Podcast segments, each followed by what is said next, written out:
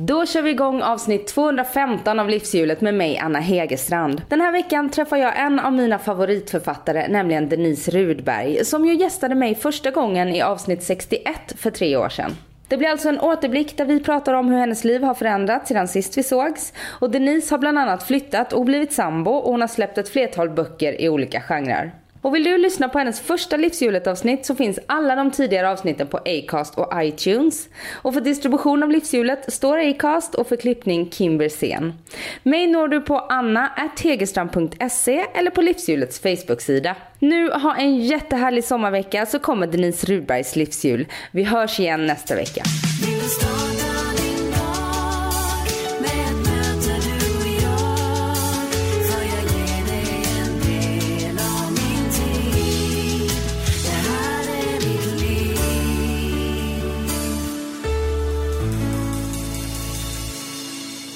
Då kör vi igång. Ja. Välkommen tillbaka till livshjulet. Tack snälla. Hur mår du idag? Jag mår bra faktiskt. Jag mår väldigt bra. Jag tycker det är fantastiskt väder, sommaren är här på riktigt. Eh, Jag har bestämt mig för att jobba eh, idag och sen två dagar till sen är det total semester för mig. Mm, hur länge då? Fyra veckor ungefär. Ja, vad skönt. Ja, det är lyx. Men att kunna stänga av. Jag var nästan inne på att skriva så auto-reply på mejlen bara för att markera för mig själv att jag inte behöver svara. Mm. Det har jag gjort en gång i livet. Det var när jag var tre veckor i USA. Då hade jag autoreply. Ja, jag menar, det är ingenting, det behöver inte brinna någonstans. Liksom. Nej. Och gör det så ringer de ju ändå. Men man behöver inte ständigt kolla mejlen för jag tycker det är så dåligt samvete. Ja.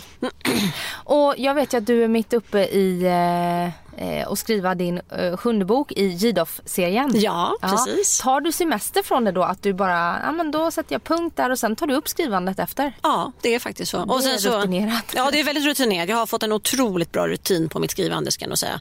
Ehm, och sen har jag haft ett ganska detaljerat schema tillsammans med min förläggare så att vi har, liksom, vi har möte i morgon och ska gå igenom manusets liksom första utkast och sen så får det vila i huvudet och liksom marineras och sen så tar vi igång och gör finredigeringen efter sommaren. Så det är jätteskönt. Och, det sen kommer boken i oktober då. Ja, precis. Mm. Sen går till tryck i slutet av augusti. Och det är roligt för att vi satt och räknade lite här på hur många böcker du har släppt hittills. Ja, och jag har ingen aning själv. Nej, och jag försökte ju få ihop det här innan vi träffades men jag var faktiskt tvungen att fråga dig. Ja, För att det är, eh, dels är det en träningsbok ja. och det är en eh, kokbok eller receptbok, vad säger man? Ja, kokbok tror jag. Eller, Ja. ja. jag vet inte vad det var. Någon slags Kokbok. inspirationsbok. Ja men precis. Som du, Udda var, projekt. som du var aktuell med sist vi sågs. Ja, Eh, och sen så är det din eh, chicklit-serie. ja. Nu vet jag att du gillar inte ordet chicklit. Nej, det är lite speciellt. Det har ju använts som en nedsättande eh, beskrivning av litteratur för tjejer. Och sen vet jag inte om man kan skriva att det är för tjejer. Just. Och just den här Stockholm Queens, då, om jag tänker på den, så är det nog... Eh, den appellerar lite mer åt att gå till, eh, som man i utlandet kallar för en new adult. Alltså den nya vuxna. Jag tycker det låter som någon slags dålig porrfilm, men... Men ja, så att det, och sen finns det young adult, alltså den yngre vuxna också. Men eh, ja, eh, men absolut, men han har ju beskrivit det som tjejlitteratur som man har avfärdat också. Ja, just det. För man benämner ju inte litteratur för män på samma sätt. Nej, precis. Ehm, och, och det som jag menar med chicklit Mm. det var egentligen väninnan storlek 37. Ja, du tänkte de, de, De- riktigt gamla rackarna. De riktigt Mm. gamla som, som jag ju började läsa. Just och sen det. så, eh, men det är väl tjejlitteratur. Ja. Nu är jag kaninöron Mm. Ja, båda ja, två. absolut. Och sen så eh, deckarna. Det är ju väldigt många olika eh, genrer. Ja. Och också så har du skrivit, eh, de första böckerna skrev du, de var ju ålder 30 till 40. Mm. Och sen så Marianne Gidoff är i 50-årsåldern, 55. ja, hon är närmare 60 nu. Ja, Ja. men det är lite äldre och sen så nu så är du aktuell med andra boken i din serie om eh, tre 20-åriga tjejer. Ja, precis. Så Och du täcker alla åldersspann här. Ja, och så ungdomsböckerna då innan dess, de här Tillsammans och Barixas, då var det ju ganska unga tonåringar. Ja. Så att, eh, nej men, och jag tror ju på att eh, göra så som författare, att liksom laborera med genrerna. Eh, och det finns ju en, en oskriven regel inom förlagsvärlden att det går inte att byta genre och det har jag ju fått i ansiktet varenda gång jag har förhandlat om en ny serie. Och då sa jag, fast nu har jag gjort det så många gånger så nu bara får ni hålla käften. jag är så ointresserad av att lyssna på det. Det är din USP att du kör eh, den genren som passar dig just för tillfället? Ja, jag tycker att det är så det ska vara. Du ska kunna stå, men det är också författarens roll, eller konstnärens roll skulle jag säga. Att stå med fingret i luften och känna vad, vad blåser det nu någonstans och vad är det jag liksom kickar på? För man kickar ju på olika intresseområden under olika perioder i sitt liv. Men sen så, eh, sen så har du ju också flera olika eh, genrer på G samtidigt. Mm, exakt, och det tror jag också är jättenyttigt att hela tiden få tänka ur olika perspektiv och vinklar och områden. Ja, man, man en, en spänningsroman har ju också en, en, ganska satt form som man behöver skriva efter. Som det, liksom, det, går inte att lösa ett brott på så många olika sätt och det går inte att berätta den typen av historia på så många olika vis. Mm. Eh, och det är samma sak med vanliga romaner också. Och eh, jag vet inte, jag brukar ju citera Neil Young som är en gammal stofil eh, farbror numera. Men han säger att ge aldrig publiken vad de vill ha för då tröttnar de. Du ska presentera för publiken vad de ska vilja ha? Ja, eller? lite så. Och måste mm. våga som konstnär och konstnärlig utövare att faktiskt testa nya saker. Jag tycker det är ens uppgift som kreatör. Ja. Och du har sagt i intervjuer tidigare att, att eh, din eh, styrka är att du är orädd. Mm. Var kommer det ifrån? Um, jag tror att det grundar sig i ett ganska bra självförtroende. Eh, man brukar säga så här, det ena är självförtroende, det andra är självkänsla och sådär. Jag, jag, tror att jag har ganska goda delar av båda två. Eh, absolut så har jag situationer när jag känner mig jättesvag och rädd och sådär. Men jag är inte rädd för att misslyckas. Och det är min stora styrka. Jag, så här, ja, jag kan misslyckas och ibland är jag ful, eh, ibland är jag snygg, eh, ibland är jag bra, ibland är jag dålig. Alltså, jag värderar inte så mycket dåliga mm, Nej, men när saker blir dåligt så det är inte hela världen. Jag, menar, jag går inte under för det och det tror jag man lär sig med livets gång. Att till slut så, så nöter man ner den rädslan. Mm. Om man nu har haft den från början. Och hur har du jobbat upp det självförtroendet och den självkänslan antar jag? Jag tror att det handlar lite om uppfostran hemifrån. Eh, min pappa har varit väldigt liksom peppande och stöttande på många sätt. Eh, men sen så undrar jag om inte det här kommer också från min idrottsbakgrund. För jag tror ju lite grann att som idrottare så tvingas du hantera misslyckanden hela tiden. Idrotten är en väldigt bra skola. Eh, jag lyssnade på längdskidåkaren Johan Olssons sommarprat nyligen. Och då är det sådär, ja, menar, du kanske förlorar ett VM och gör ett extremt dåligt resultat eller kanske har en dålig säsong, flera dåliga säsonger, men du måste ta dig tillbaka. Så du kan inte låta resultaten liksom dra ner dig. Och det, jag tycker det är samma sak som konstnärlig utövare eller författare, vad det nu är. Så är det, du måste upp på hästen igen. Och om du eh, ska säga någon genre eller någon bok som du är extra liksom, som du tycker att Nej, men det här har jag gjort extra bra. Vad är du bäst på av allt du gör? Jag är bäst på att skapa bra karaktärer som stannar kvar. Jag menar, mina första då böcker som Väninnan, Storlek 37, Jenny S. Man minns kanske inte handlingen i de böckerna men man minns alla mina karaktärer. För när folk kommer fram till mig och säger ah, hur går det för Kristin och Johan och Eva von Dies och Jenny S, vad gör hon nu och Matilde och Åse, hon som var så knäpp och Laura i storlek 37, precis som i karaktären i mina ungdomsböcker. Men så, också självklart då Marianne Jidhoff som har blivit en, liksom, en litterär legend, mm. sa hon ödmjukt. Nej, men hon, ja, Marianne Jidhoff är ju en speciell romanhjältinna för att hon är närmare 60 och liksom en skön dam i sina bästa år skulle jag kunna säga. Så det, är, det tror jag, jag är bäst på det, att skapa karaktärsdrivet drama. Och hur mycket inspiration hämtar du från ditt eget liv till dina deckare kan vi ta nu då? Ja men det gör jag nog. Eh, jag, framförallt så när det gäller deckarna så eh, Marianne, Marianne Gidows liv har jag byggt upp sedan länge. Det gjorde jag liksom under två års tid innan första boken ens skrevs. Det är hennes persongalleri och släktträd och allt sånt där som finns runt omkring i hela serien. Jag har ett persongalleri nu på närmare 300 personer liksom runt alla böckerna runt henne. Men eh, med Mariannes, med Gidoff-serien så är det ju, då måste jag läsa någonting eller höra någonting som, är, som gör mig jäkligt förbannad. Och då vet jag att då har jag liksom nästa eh, krimlinje för nästa bok.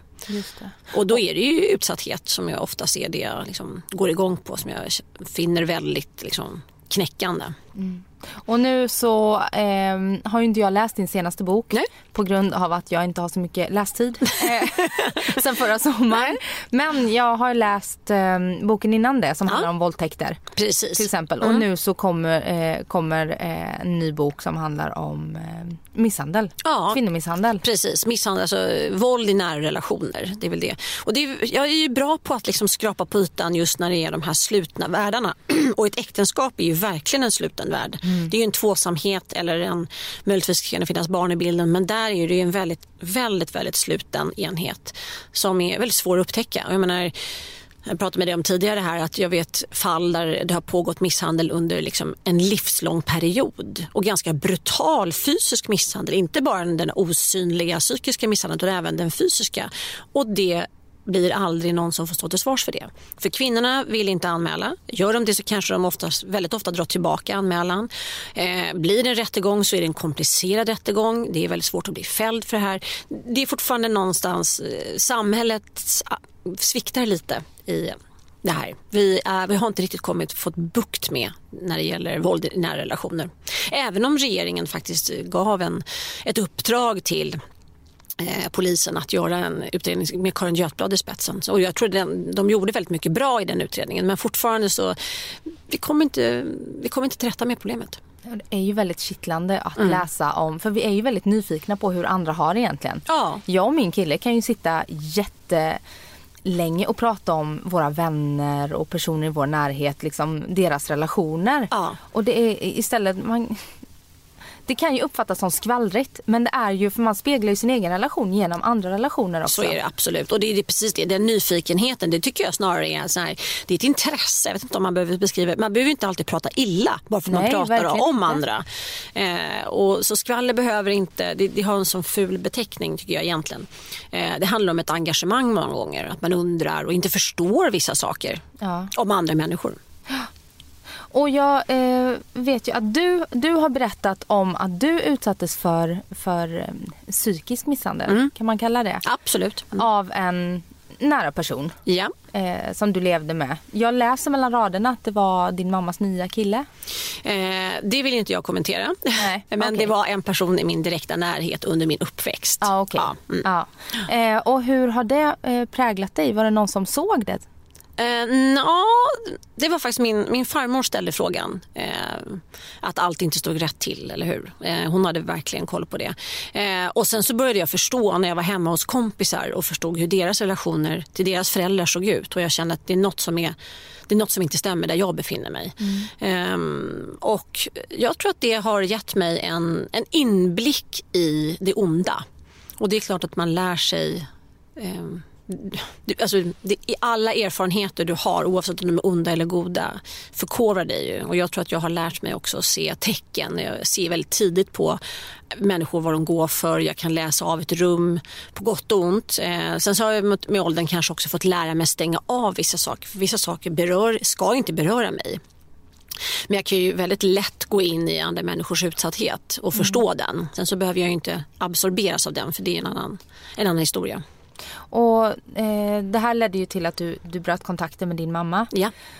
Men du har en nära relation med din pappa idag? Ja, och det ja. har jag alltid haft faktiskt. Ja. Men på 70-talet så var det så att när, man, när föräldrar skilde sig så var man bara, då var det varannan vecka. Eh, och, och då var, eller nej förlåt, det var inte varannan vecka utan det var varannan helg. Ja, hos pappan. Eh, hos pappan. Och då gick man på Skansen med sin pappa och sen så gick man på McDonalds om det fanns. Och så, ja, det, var liksom, det, var, mm. det byggdes inte upp på samma sätt. Um, och um, jag tror att det men jag hade ju ändå alltid en kontakt. Vissa barn som hade föräldrar som skilde sig de träffade inte ena föräldern överhuvudtaget. Mm. Um, nej, men så att jag har, uh, den har alltid varit väldigt självklar för mig, min relation till min pappa. Och det har ju själv, varit otroligt uh, stöttande. Och då tänker jag så här, för jag läste till exempel Elaine Eksvärds bok. Hon mm. blev sexuellt utnyttjad av sin pappa. Mm. Och hennes mamma förstod att det var något som var fel. Men hon, i och med att Elaine, hon var ju bara ett barn då. Mm. Så att hon, hon visste ju inte vad som var rätt och vad som var fel. Och, eh, då tänker jag som en mamma själv nu eh, att vad hemskt att veta mm. nu så här i efterhand då att mitt barn har varit utsatt för det här ja. hos den andra föräldern. Hur pratar du och din pappa om det? Jag tror att min pappa har varit väldigt arg under perioder eh, och han har alltså rent instinktivt så vill man bara sätta på sig två stycken rånarluvor och ta fram ett baseballträ och gå loss. Liksom. Ja, det, är det lite, kan jag förstå. Ja, alltså det är så här, mm, eh, vilket man inte gör i ett demokratiskt samhälle för att eh, saker ska... Inte de flesta av oss i alla fall. Precis, men man har ju väldigt god lust eh, och det är väl den, det är det man får liksom, självklart motarbeta men eh, jag tror att det är en väldigt svår utmaning att hantera. Å andra sidan så har ju min pappa fått den bekräftelsen i den kontakten vi har.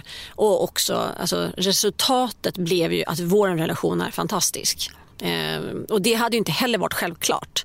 Men jag visste ju också att min pappa inte visste. Hade min pappa vetat om och inte agerat då hade det mm. varit något helt annat. Eh, min mamma visste ju om och agerade inte. Där var det ju mycket mer komplicerat. Eh, men det här var ju det var så renodlat för mig. Jag visste att hade min pappa känt till det minsta så hade han agerat väldigt kraftfullt. Mm. Och det är väl det jag kan liksom luta mig mot. När var det allt uppdagades då? Hur lång, lång tid pågick Nej, alltså, jag berättade det ganska sent tror jag. Jag flyttade hem till min pappa i tidig tonår. Ehm, och då var han, ehm, nej men han, då, då berättade jag som det var. Ehm, och efter det så var det, hade ju inte jag någon kontakt med, med min mamma. Nej, du var fem, 15, 14, 15? Ja, 14, 15. Så det var precis i den eh, Och jag tänker på det idag. Jag har ju barn som är i den åldern. Mm. Och jag kan inte förstå, jag kan inte förstå att jag liksom, fick det modet någonstans ifrån att ta det steget. Mm. Det är helt fantastiskt. Nej. Hur, vad tänker du när du tänker att din mamma inte satte sitt barn först? Jag tror hon gjorde det hon var kapabel till. faktiskt. Hon, hade, eh, hon förmådde inte mer. Hon hade inte eh, möjligheten att sätta ner foten. Hon hade inte möjligheten att, att stå upp för mig. Eh, och jag, vet inte, jag kan tycka att jag läste Linn Ullmans bok om sina föräldrar. Mm. Alltså Ingmar Bergman och eh, Liv Ullman. Mm. och många var vi pratade om den i vår bokklubb. Um, och alla var så upprörda över att det här barnets utsatthet och ja, men liksom inkompetensen som förälder. Men jag tyckte någonstans att man måste, hon skrev så förlåtande om sina rätt dysfunktionella föräldrar. Och jag kan nog känna lite, det är klart att jag känner en, en besvikelse över min mammas inkompetens som förälder. Men samtidigt så känner jag ändå att ja, men hon gjorde det hon var kapabel till. Det fanns inte mer att göra. Det fanns inte mer att hoppas på. Och då är det väl så. Det är allmänmänskligt. Vissa saker är man bra på, vissa saker är man inte bra på. Men har du förlåtit din mamma?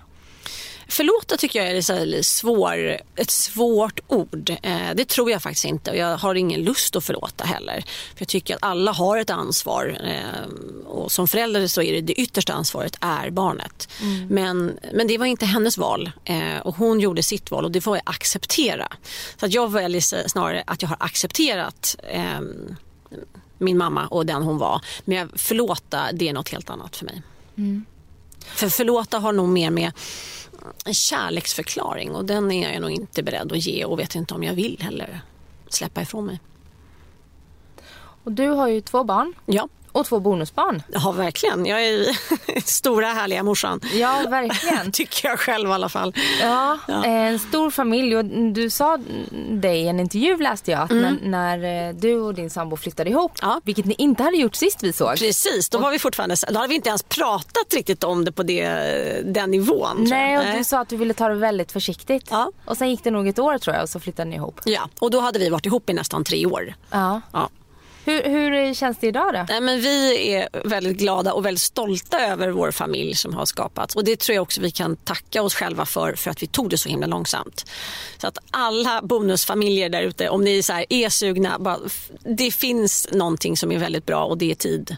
Därför mm. barnen måste hinna acceptera och måste hinna liksom bli bekväma i de vuxna och sen så att man måste vara väldigt mycket vuxen själv. Mm. Alltså, man kan inte ta illa vid sig om ens bonusbarn är på ett visst sätt. Man kan inte ta det som personligt kränkande eller man kan inte påskynda saker, man kan inte tvinga fram eh, varma känslor utan man måste bara acceptera att vi är här och vi, ungefär som ett gäng kollegor ska man ju se det som. Mm. Jag menar, vi väljer inte alltid våra kolleg arbetskollegor men vi sitter i ett kontorslandskap, vi använder samma toaletter, vi använder samma kök. Men om man utgår från det och inte förväntar sig så mycket mer så tror jag att man, man kommer ganska långt ganska snabbt ändå. Mm. Jag tycker att ett ganska bra skräckexempel på Bonusfamiljen är just Bonusfamiljen Ja. SVT. Ja. Eh, när det liksom, hon är gravid och förra året firade hon midsommar med sin nu då exman. Att allt har gått så sjukt fort liksom. Och det tycker jag, men precis, och det är ju det vanligaste. För man är, ofta är man så himla skör i en ny relation. Så att man tror att det som krävs för att vi, vi ska liksom etablera och liksom befästa vår kärlek. Det är genom att flytta ihop, skaffa barn på en gång och så pang, då är vi lyckliga. Men jag kom så väl ihåg när jag fick frågan, vill du och Henrik skaffa barn? Liksom, ett gemensamt barn? Ja, men det skulle jag jättegärna vilja. Ja, men du har ju sagt att du inte är så sugen på småbarn igen. Jag bara, nej jag vet, men det vore mysigt just med Henrik. Okej, eh, det här var min bästa kompis fråga. Men om du visste så här nu innan att eh, ni ändå skulle ha en helt fantastisk kärleksrelation och liksom lita på varandra för 100 procent eh, men utan att skaffa barn. Skulle du ändå då vilja skaffa barn? Nej, jag tror inte det. Nej, men då har du ju svaret. Då ska ju inte barnet bli det som ska liksom befästa vår kärlek. Vi måste ju vara så pass liksom klara ändå i och med att vi faktiskt har två barn var. Vi har fyra barn tillsammans. Det är ganska övermäktigt ändå. Ja, jag då som är mitt inne i småbarnsträsket tänker väl att, att eh, ha en relation eh, och ha gjort det här familjefasen mm. var på sitt håll måste ju minska friktionerna något enormt. Ja, men om precis att jag känner, hade jag suttit idag med ett litet barn, alltså vi pratar 0 till 2 år, så hade jag, i alla fall jag som person, inte varit förmögen att ta in Henriks barn så som jag känner att jag har kunnat göra. Nej. Därför jag har behövt ägna tid åt dem. Eh, ofta är det så när man har flera barn att man vill gärna eh, ha egen tid med varje barn. Eh, men det vill man faktiskt ha om möjligt med sina bonusbarn också. Jag vill kunna hämta ett barn i taget på tennis och ta en macka. Och, även om det inte är jättelånga stunder. Men i alla fall ha möjligheten. Det hade ju varit omöjligt med ett litet barn på det här. Och jag är väldigt glad över våra fyra barn tillsammans. Så jag tycker det, vi är jättestolta över det. Och alla fyra lever ju på samma premisser att de har en annan förälder. Hade ni haft ett barn ihop så hade det varit det som hade varit ert barn. Exakt, och det är så många säger att det är kärleksbarnet. Ja men vad hade de andra varit då? Ja. Alltså, olycksbarnen. De får inga- de får nej, men kärlek. Nej, och det där är också en svår. Och nu när vi kände att nej men vi jag tror också att det är skillnad om man har en, en ojämn barnaskara på varsitt håll. Alltså om jag hade haft tre och Henrik ett eller eller någon av oss inte hade haft barn. Eh, Då är det en, en annan situation. Men nu hade vi så demokratiska förutsättningar med exakt två barn var. Och då det kändes det så, så lyxigt. Att, så vi har valt att landa i det och är väldigt glada och tacksamma över det. Och när ni blev sambos flyttade ni ihop i ens lägenhet eller köpte ni nytt ihop? Nej, och det var också en grej vi trodde mycket på. nu hade vi faktiskt varsin lägenhet i innerstan, vilket bara det var ju helt fantastiskt. Ja för ni handlade frukost på samma bageri. Precis. ganska nära varandra så vi bodde inte alls, vi bodde sex kvarter från varandra. Så det var ju inte alls. Och därför så kunde vi köpa en, en lite större gemensam lägenhet istället. Eh, Och det, det blev väldigt bra. Och sen lyckades vi hitta så att vi, det är inte särskilt stora rum men alla barnen har ändå ett eget utrymme. Eh, Så det är som små båthytter. Liksom. Alla kan eh, dra och eh, stänga igen dörren och sova i sin egen säng och inte behöva slåss om allt för mycket utrymme. Och det är också väldigt lyxigt. Jag menar, att har de förutsättningarna i Stockholms innerstad, det är ju extremt härligt. Verkligen. Och, ni- och ni bor kvar på Östermalm? Ja, det gör vi. Ja. Och eh, du har blivit tonårsmamma också. Ja, ja För precis. ditt äldsta barn var 12. Var han 12 När då? mig lilla plurren. Ja. Och nu är de 15 och 13. Ja, nu, faktiskt 15 och ett halvt, 13 och ett halvt. Ja. Min son befinner sig just nu på konfirmationsläger, alltså konfirmeras på söndag. Och eh, ja, det är väldigt mycket, men mm, alltså jag, är, jag känner att jag är mycket härligare tonårsmamma än vad jag var småbarnsmamma. Ja, du är det? Mm. Inte för att jag är så härlig och skön och så här, yo yo. Här får du en flaska vodka. Nej, nej, nej. Inget sånt. Men jag kan relatera till deras problem på ett helt... Alltså, det går att diskutera, det går att prata med. Det går att liksom, någon, en, en liten människa som ligger på golvet inne på ICA och vrålar i 30 minuter. Eh, vilket de gör, liksom. det ska de göra. Men jag, det fick mitt så kortisol och fullständigt gå bananas i kroppen. Samtidigt det... som man har sovit så här, tre timmar mindre än vad man behöver. Precis, och, eh, och, man är trött, man är hungrig, man har inte hunnit träna, man har alldeles för mycket jobb som väntar. Alltså, så här, den, jag fick inte ihop den ekvationen så himla bra. Jag, tonårsgrejen, det kan jag, jag kan sitta upp och vänta på att någon är på fest och ska komma hem eller jag måste åka och hämta eller vi pratar, diskuterar pengar och pengars värde. Alltså, det här är liksom, jag tycker det är kul. Jag vet inte om jag tyckte det där på ICA var så kul. Nej, jag förstår det. Ja, det, det, är gulligt ibland och framförallt när man ser på. Men sen är det faktiskt lite mysigt. Mina, eller det är väldigt mysigt. Mina barn har ju fått syskon på min exmans mm. sida. Och han lyckas klämma till med ett par tvillingar. Eh, andra, så först har de en treåring och sen har de så tvillingar. Så det är ju fantastiskt. Alltså, det är världens lyx för mina barn att ha fått massor med småsyskon. Mm. Men jag tycker det är ganska kul att se på dem. För de är dessutom väldigt lika mina barn när de var små. Så vi har liksom, det är min exmans gener som tydligen är enormt starka. Aha. För de, barnen är inte lika vare sig mig eller hans nya fru. Mm. Men det tycker jag är ganska spännande. Att, ja, just det, det är mina barns syskon. Och, Ja. ja, jag tycker det är jättehäftigt. Det lite din familj också kan man Ja, men jag känner att det är, jag har ändå lite extra småbarn. Jag kan säkert sno dem om jag får, liksom, ja. om, jag, om jag känner ett sug någon gång. Ja. Och har du, då har ni eh, fullt hus varannan vecka och tomt hus varannan vecka? Mm, vi har lite överlapp faktiskt, mm. rent praktiskt. Vi har, eh, min eh, sambo har onsdag till onsdag med sina barn och jag har fredag till fredag. Så att alla barn får ändå vara lite själva. Också. Vilket också blir ganska trevligt. Man kan, det blir lite lugnt och lite lagom ett tag. Och så. Men så är det ändå fem dagar när det är fullt ös allihopa. Mm. märker man, vi är då sex personer och det är, de är 11, 13, 14, 15. Och så sitter 11, 13, 14, 15. Ah. Ja, det är rätt tajt. Mm. Och sen är det liksom otroligt så här, stark argumentation vid middagsbordet. Mm. Så har någon av de där stackars, eller något av barnen har någon stackars kompis som är där på middag. de är helt Och det är så härligt att se hur liksom, och, men de, det tar ju ett tag sen hänger de också på i tugget. Men det är ganska högt i tak. Liksom. Ja, vad härligt. Eh, du sa att ni, ni pratar en del ekonomi. Att mm. kan, nu kan man prata ekonomi och pengars värde. Ja. Jag vet att du har ju ekonomisk fobi. Oh, och du gav din, för sist vi såg så satte du betyg på dina olika delar i livshjulet. Ja just det. jag har slopat det betygssystemet. Ja, men det var, det var, många tior ja. men det var en etta. Och det var ju ekonomin. Och ekonomi är den femte tårtbiten. Ja, äh, där jag har lite så ekonomisk fobi, skulle jag nog säga. Mm. Eh, en sån skön eh, löpsedels... Eh, rubrik. Nils om sin ekonomiska fobi. Jag har väldigt svårt att hålla ordning på papper och administration och sånt. Eh, och det är väldigt det är komplext att göra det. Eh, och samtidigt så måste jag liksom delegera och hitta tid till det, och vilket jag, är, jag har varit jättedålig på. Förut så fick jag hjälp av min före detta svärmor eh, och nu så eh, har jag inte, nu har jag en ekonomifirma som liksom säger nu måste du komma in med de här papperna, nu måste vi göra det här. Jag vet inte hur mycket jag har ringt till Skattemyndigheten för jag får så panik. Är du säker på att jag har gjort rätt nu? För jag är också så här, Skattemyndigheten är för mig, det är liksom som att polisen står och knackar på dörren. Så jag är väldigt, liksom, jag stressar upp mig väldigt mycket. Och det är för att jag känner att jag inte har kontroll. Jag, jag kan det inte. Jag är jättedålig på att få ihop bitarna. Jag skulle aldrig klara av att fylla i en, en deklaration själv. Men det är ju för att jag, alltså, en företagsdeklaration är annorlunda än en vanlig självdeklaration fixar jag, det lovar jag. Men annars så, så jag tycker att jag, jag är väldigt dålig på det. Jag, och liksom, jag, det är som att jag har något ekonomiskt bildningskomplex också.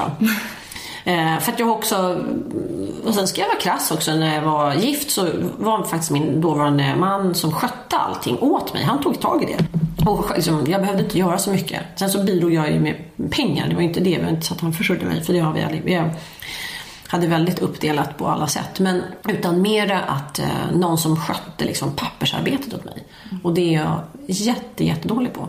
Så det är, jag skulle ge mig själv en etta där. Så hård är jag mot mig själv och önskar att jag i alla fall kan jobba mig upp till en bra femma åtminstone. Mm. Men jag har ännu inte hittat strukturen och jag hoppas att göra det. Du var rädd för det? Ja men det är jag fortfarande. Jag är livrädd men jag är inte lika... Eh, då var jag så chockad över att jag fick någon skatt skatt som jag skulle betala. Alltså, var så här, jag var Mm. fortfarande lite för opåläst. Jag är lite bättre påläst. Nu skickade jag faktiskt en länk häromdagen till min revisor och bara, ja men det här kanske är någonting som jag ska ta ställning till eller för eller emot. Han bara, Mm. ja bra. eh, så där kände jag, ja, men jag har lite bättre koll. Eh, lite bättre, jag är lite mer förutseende och försöker planera. Men samtidigt så blir jag lite så här ledsen också över egenföretagarens roll. Att det fortfarande är så stora utmaningar för små företag idag att gå runt. Ehm, och jag kan känna att jag skulle vilja anställa någon eh, och vet inte om jag vågar inte liksom, göra det för jag kanske inte har råd. Har jag det? Alltså, det är så mycket osäkerhet runt det. Eh, och för att det har också blivit allt mer komplicerat. Ja och jag menar som du jobbar ju i ett kreativt yrke. Jag är också egen företagare. Ja. Eh, kreativ. Man är ju inte ekonom liksom men man måste ju på något sätt bli lite ekonom. Ja. För att kunna eh, dra runt det.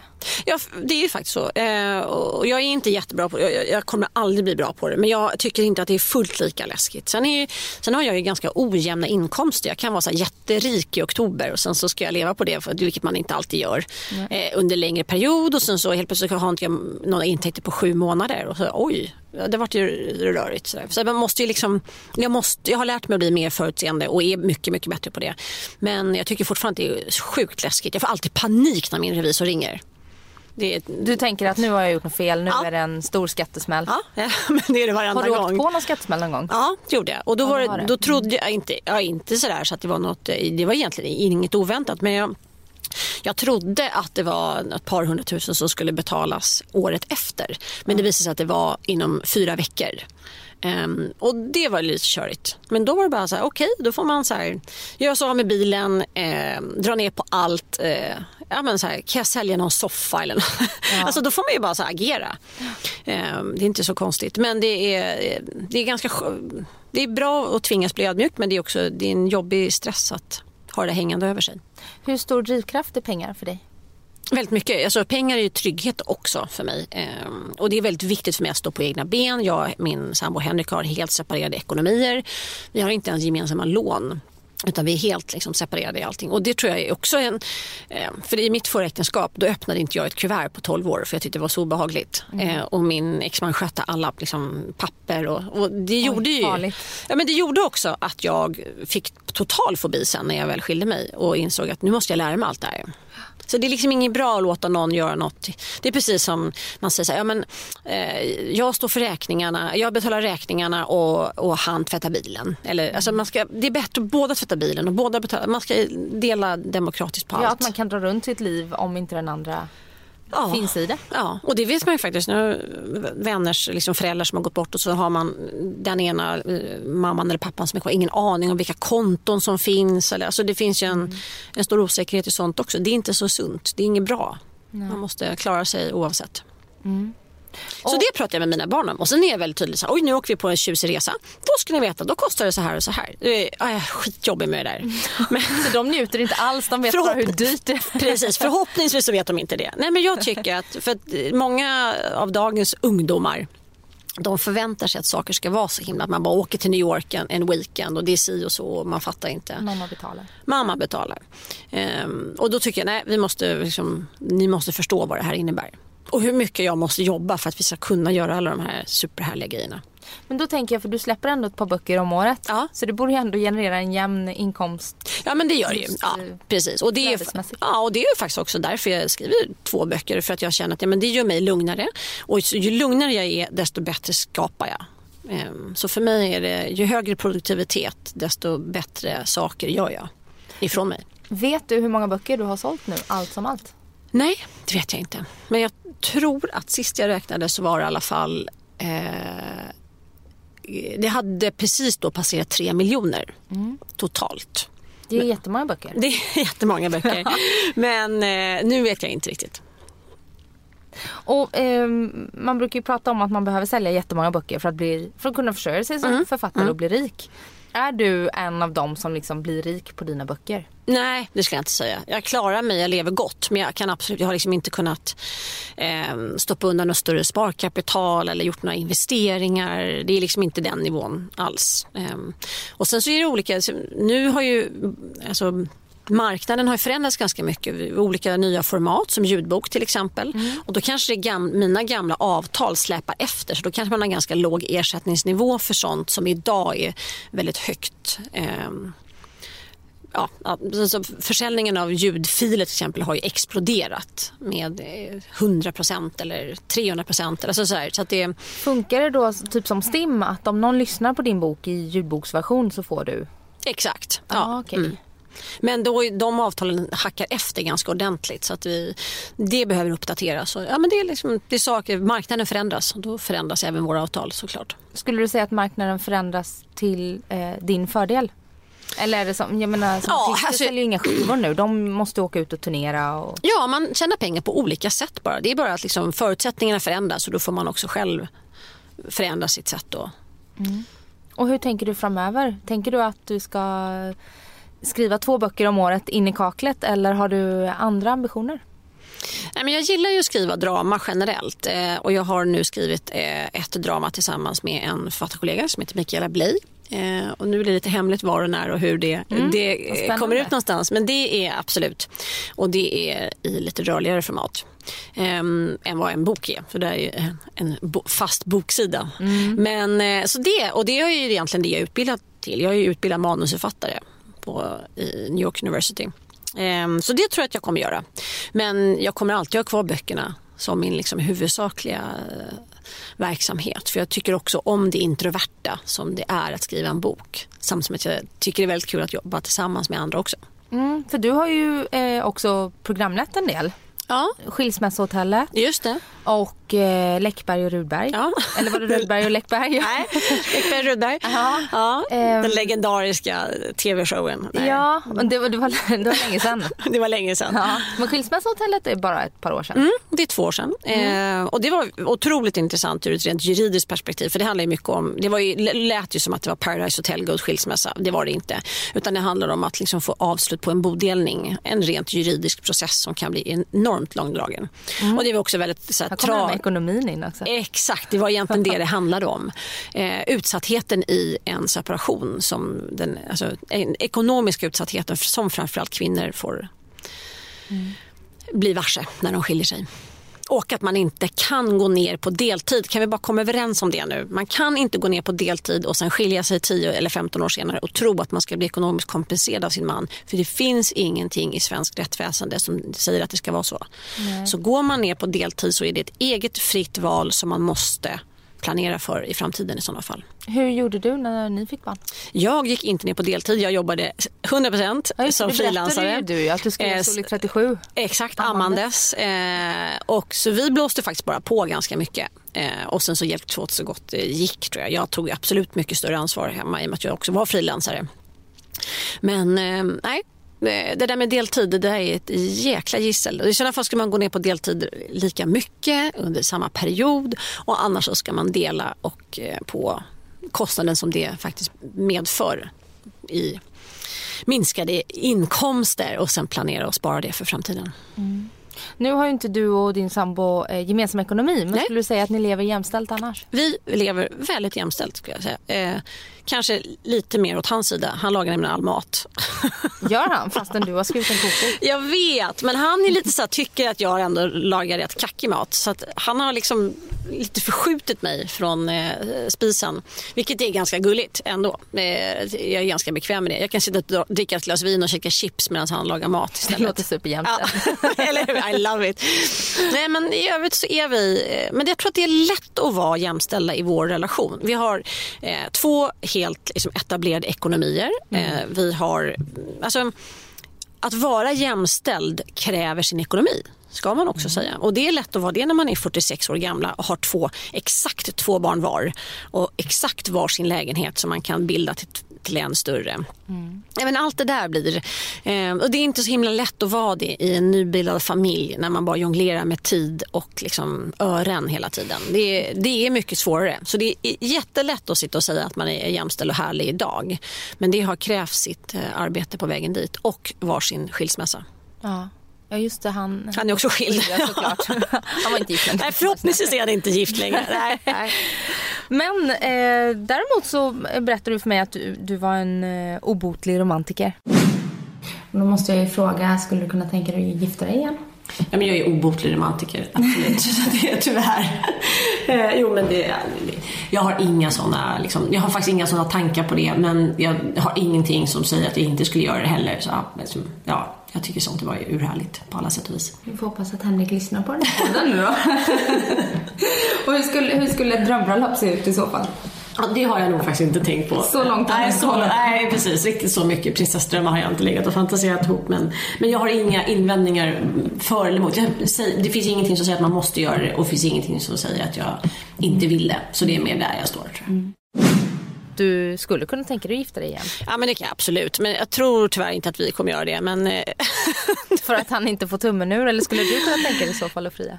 Ja, det skulle jag absolut kunna tänka mig. Men Alltså jag tycker sånt där är så otroligt genant. Alltså jag är obotlig romantiker men jag blir också så stressad av romantik och rätta tillfällen. Ja, det... Alltså jag får panik. Jag, vill, jag vet att Emma Hamberg, en författarkollega, hon brukar mm. säga att när hon hamnar i romantiskt trängda lägen då vill hon ta på sig blåställ och rapa. Liksom. Alltså, För att avdramatisera. Ja, och jag blir lite likadan. Jag får lite så panik. Så jag, tror inte jag, jag tror faktiskt inte jag skulle våga ställa mig på knä och fria om man nu måste göra just det. Um, kan skicka ett sms. Alltså, om, om det är okej så kan jag göra det. Men, det finns ju såna här ringar, emojis. Ja, exakt. Precis. Nej, men jag tycker också... Jag blivit sådär liksom lipig av mig rent allmänt. Att jag blir väldigt emotionellt drabbad av stora händelser. Nu är jag jätterädd för min son ska konfirmera sig. Jag kommer gråta hur mycket som helst. Men jag var inte det när jag var yngre. Eh, det har kommit så sista, ja, nästan så jag träffade Henrik tror jag. Eh, så att när jag går i kyrkan nu så tycker jag att det är så fint, jag tycker att det är vackert. Jag, eh, jag har blivit liksom jag blir väldigt berörd av de stunderna och jag, därför kan jag också tycka att jag skulle tycka det var väldigt fint att så här, eh, bejaka fin kärlek, allt sånt där. Men återigen, jag, jag kanske får spatt också för att jag tycker att jag blir romantiskt trängd. Mm. jag vet inte. Du får, Men, du får, jobba lite med den rädslan då. Ja, kanske det. Mm. Mm. Eh, på tal om rädslor, mm. vilka är dina största rädslor? Fåglar. Fåglar? Mm. Idag var jag tvungen att avbryta ett möte för att det kom måsar. Och var tvungen att sätta oss inomhus. Jag är, alltså, jag är panikslagen för fåglar. Måsar, gråsparvar, duvor framför allt. Så att, ja, alltså panik. Varför tror du att det är? Vi... Jag, när jag var två år gammal vet jag att då hade min mormor morfar en eh, undulat på semester hemma hos sig. Eh, och när undulaten smet ur buren eh, när de, de, tog bort det skynket på morgonen och då drog den ut och satte sig på mitt huvud. Mm. Och jag tror att det, och sen så har jag liksom bunkrat all min fobi och allmän ångest i och med att jag är generellt en ganska glad skit. Mm. Så, men jag tror att liksom allt har kanaliserats till fåglarna. Ja, du har samlat det där liksom. jag tror det. Och då var det någon, någon som sa till mig, jag, jag har gått jättemycket terapi och liksom är väldigt liksom, öppen inför det. Men det var någon som sa att om man botar fobier så då kanske det liksom kanaliseras i någon annanstans istället sen. Ja, det är lätt att flytta en ja. fobi till en annan. Ja, ja och då kände jag att fan, tänk för jag blir så här skiträdd för fötter katter eller något sånt. Ja, eller bara så här torgskräck. Ja, eller så onödigt. För mm. fåglar är ändå så här rätt hanterbar fobi. Ja. Alltså, jag behöver ju inte gå över Hötorget i Stockholm och vandra mellan duvorna. Liksom, eller... Du skulle varit med häromdagen när jag kom och gick med vagnen och så lyssnade på podd, tittar ner och så ser jag fem, sex stycken små dunbollar som ligger eh, ny, helt nykläckta. Och jag hinner knappt se de här förrän jag bara hör hur någon bara skriker, tittar upp, ser en fiskmås kommer mot mig och eh, Noah då min son i vagnen med öppen näbb och bara Aah! skriker rätt in. Det var nära att jag hade en fiskmås i pannan. Alltså jag får panik. Jag kan, jag kan inte ens. Jag, jag kan inte ens... för mitt liv därifrån. Ja. De, de cirkulerar ju där uppe liksom och jag gick rakt in i... I boet? Ja, liksom. i boet. Men det är också här, det är också så trutar om man nu ska gå in på mm. olika, för jag kan ganska mycket om fåglar, oroväckande mycket. Men det är, lite, det är ganska eh, sunt att man lär sig om sin fobi. Ja. Att man ska få kontroll över den. Ja, jag, jag hoppas att det är det. Men de är ju så sjukt stora. Alltså det är som en labrador som kommer flygande. Mm. Och de upplevs ju som stora och sådär. Mm. Ja, jag vet, jag tycker det är superläskigt. Du funderade inte på att vara med i Det stora fågeläventyret Nej, på SVT? det skulle inte hända. Nej. Ja, fåglar då? Mm. Ja, men det är ju rätt hanterbart. Ja, så det är min största rädsla. Mm. Förutom ekonomi, alltså min ekonomiska fobi. Men den har jag liksom ändå...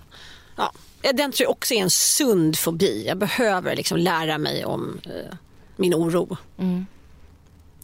Och... Eh, Du sa också att du har gått mycket i terapi. Ja. Ja, går du i terapi nu? Nej, det har jag inte gjort. Jag har inte gjort det på ganska många år. Eh, för man säger att man ska gå, jag har gått i väldigt klassisk psykodynamisk terapi hos en utbildad psykolog och eh, sådär. Så det har inte varit någon mumbo jumbo quick fix för mig. Det är då man utan- går tillbaka, gräver i barndomen. Och... Precis.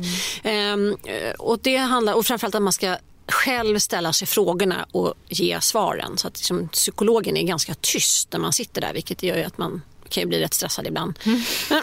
Men, eh, men jag fick ju en verktygslåda genom det där som är väldigt nyttig så jag känner nog att ah, jag, jag faller liksom inte in i konstiga mönster eller eh, orosmoment. Eller, det är viss, vissa saker som triggar mig eh, och det känner jag till och vet om och då, då vet jag hur jag ska hantera det och då blir det inte så läskigt.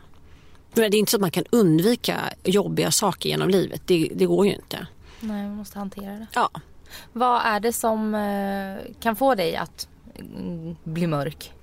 Eh, ja, men det är vissa jobbrelationer. Eh, när jag hamnar i ett visst trängt läge med en viss personlighetstyp. Eh, och det där visste inte jag om. Eh, men eh, jag kan inte hantera vissa relationer. Jag, liksom går i, jag, jag blir en annan person. Och det handlar mer om vem jag blir. Inte att de är dumma i huvudet och knappa. Utan vem blir jag med den här personlighetstypen? Ja, då måste jag vara så här och så här för att undvika det. Och, och det har jag nog lärt mig ganska mycket. Att, se väldigt tydligt och, och också hantera.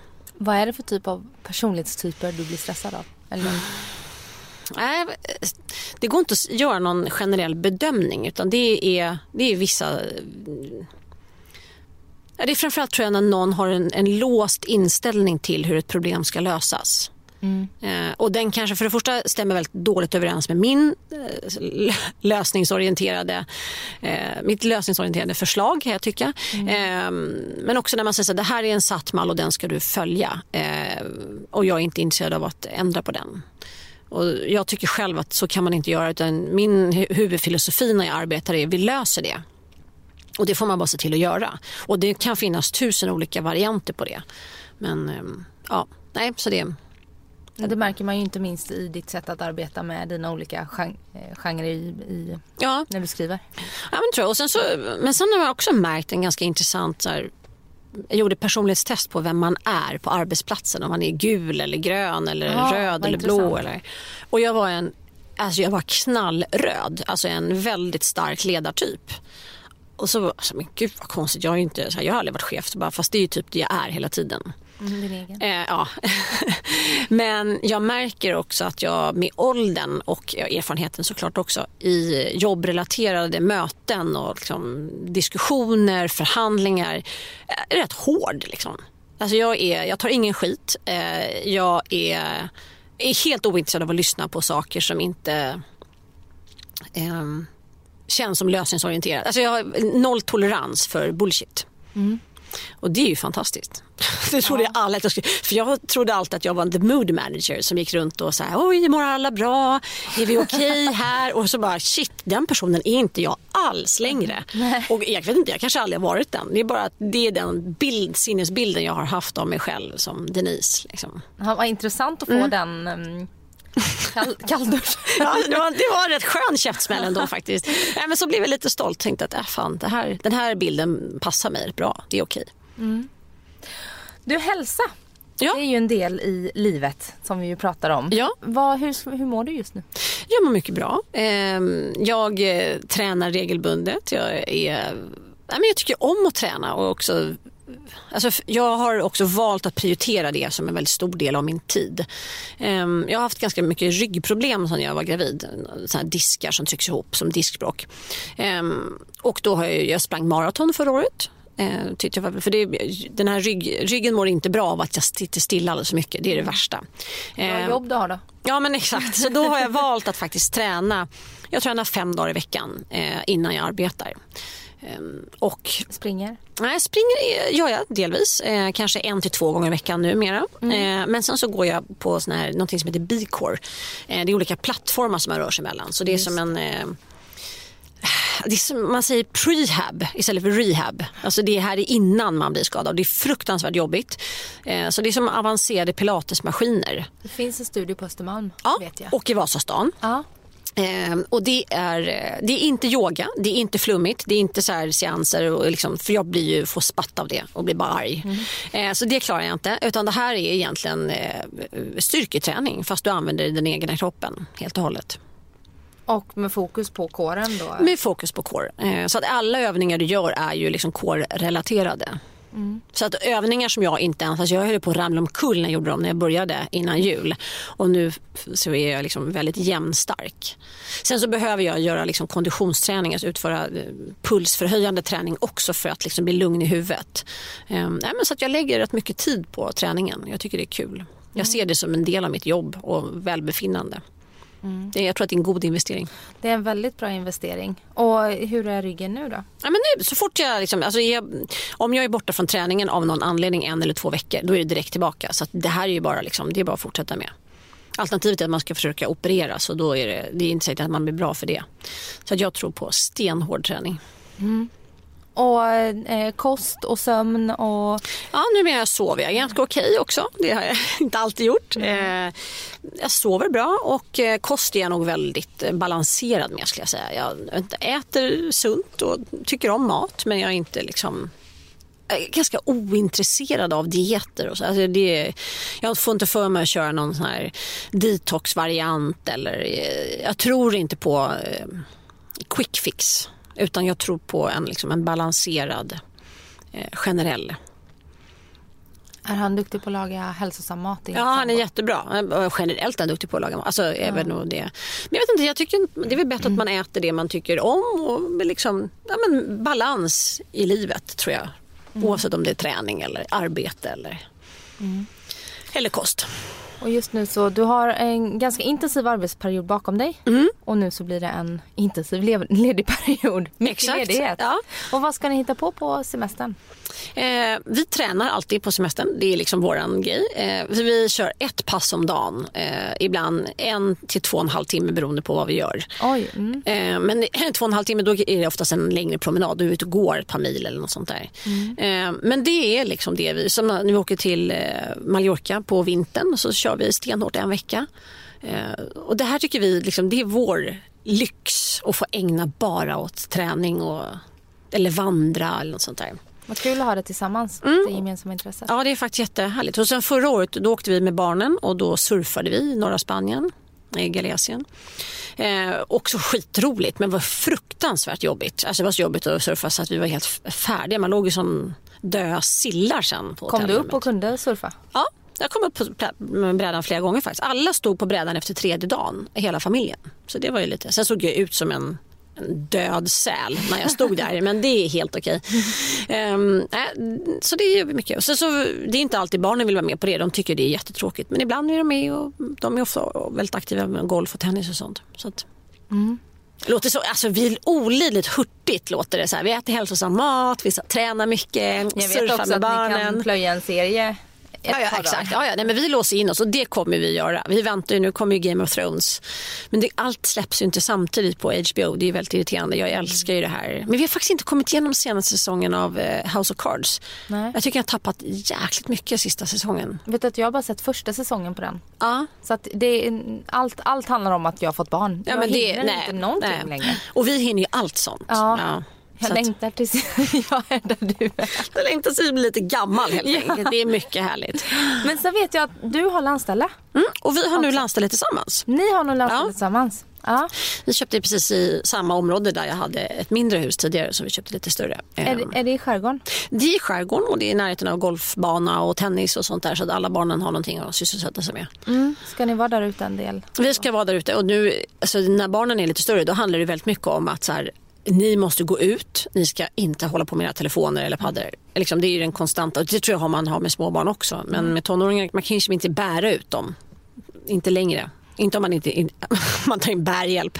Mm. Men, eh, och då gäller det att kunna erbjuda saker som de faktiskt kan syssla med. Man kan ju inte bara gå ut och ställa sig på en äng och stirra. Det blir ju inte heller... Nej. Eh, och det är svårt, man måste erbjuda aktiviteter. Mm. Eller plocka med kompisar. Mm. Men då sitter de ändå inne i sängen. Med sina telefoner. telefoner så det spelar ingen roll. Ja, alla, alla faser i barnens ålder har sina utmaningar med ja, andra ord. Precis, lite så. Ja men vad härligt då och hoppas du får en jättehärlig sommar nu. Tack snälla och detsamma. Ja och så ska jag plöja dina böcker nu när jag får lite luckor. Ja men precis och det kan man ligga och läsa på sommarnatten när det är lite ljust också. Ja bra. verkligen. Mm. Ha det bra nu Denise. Tack snälla. Hej. Hej.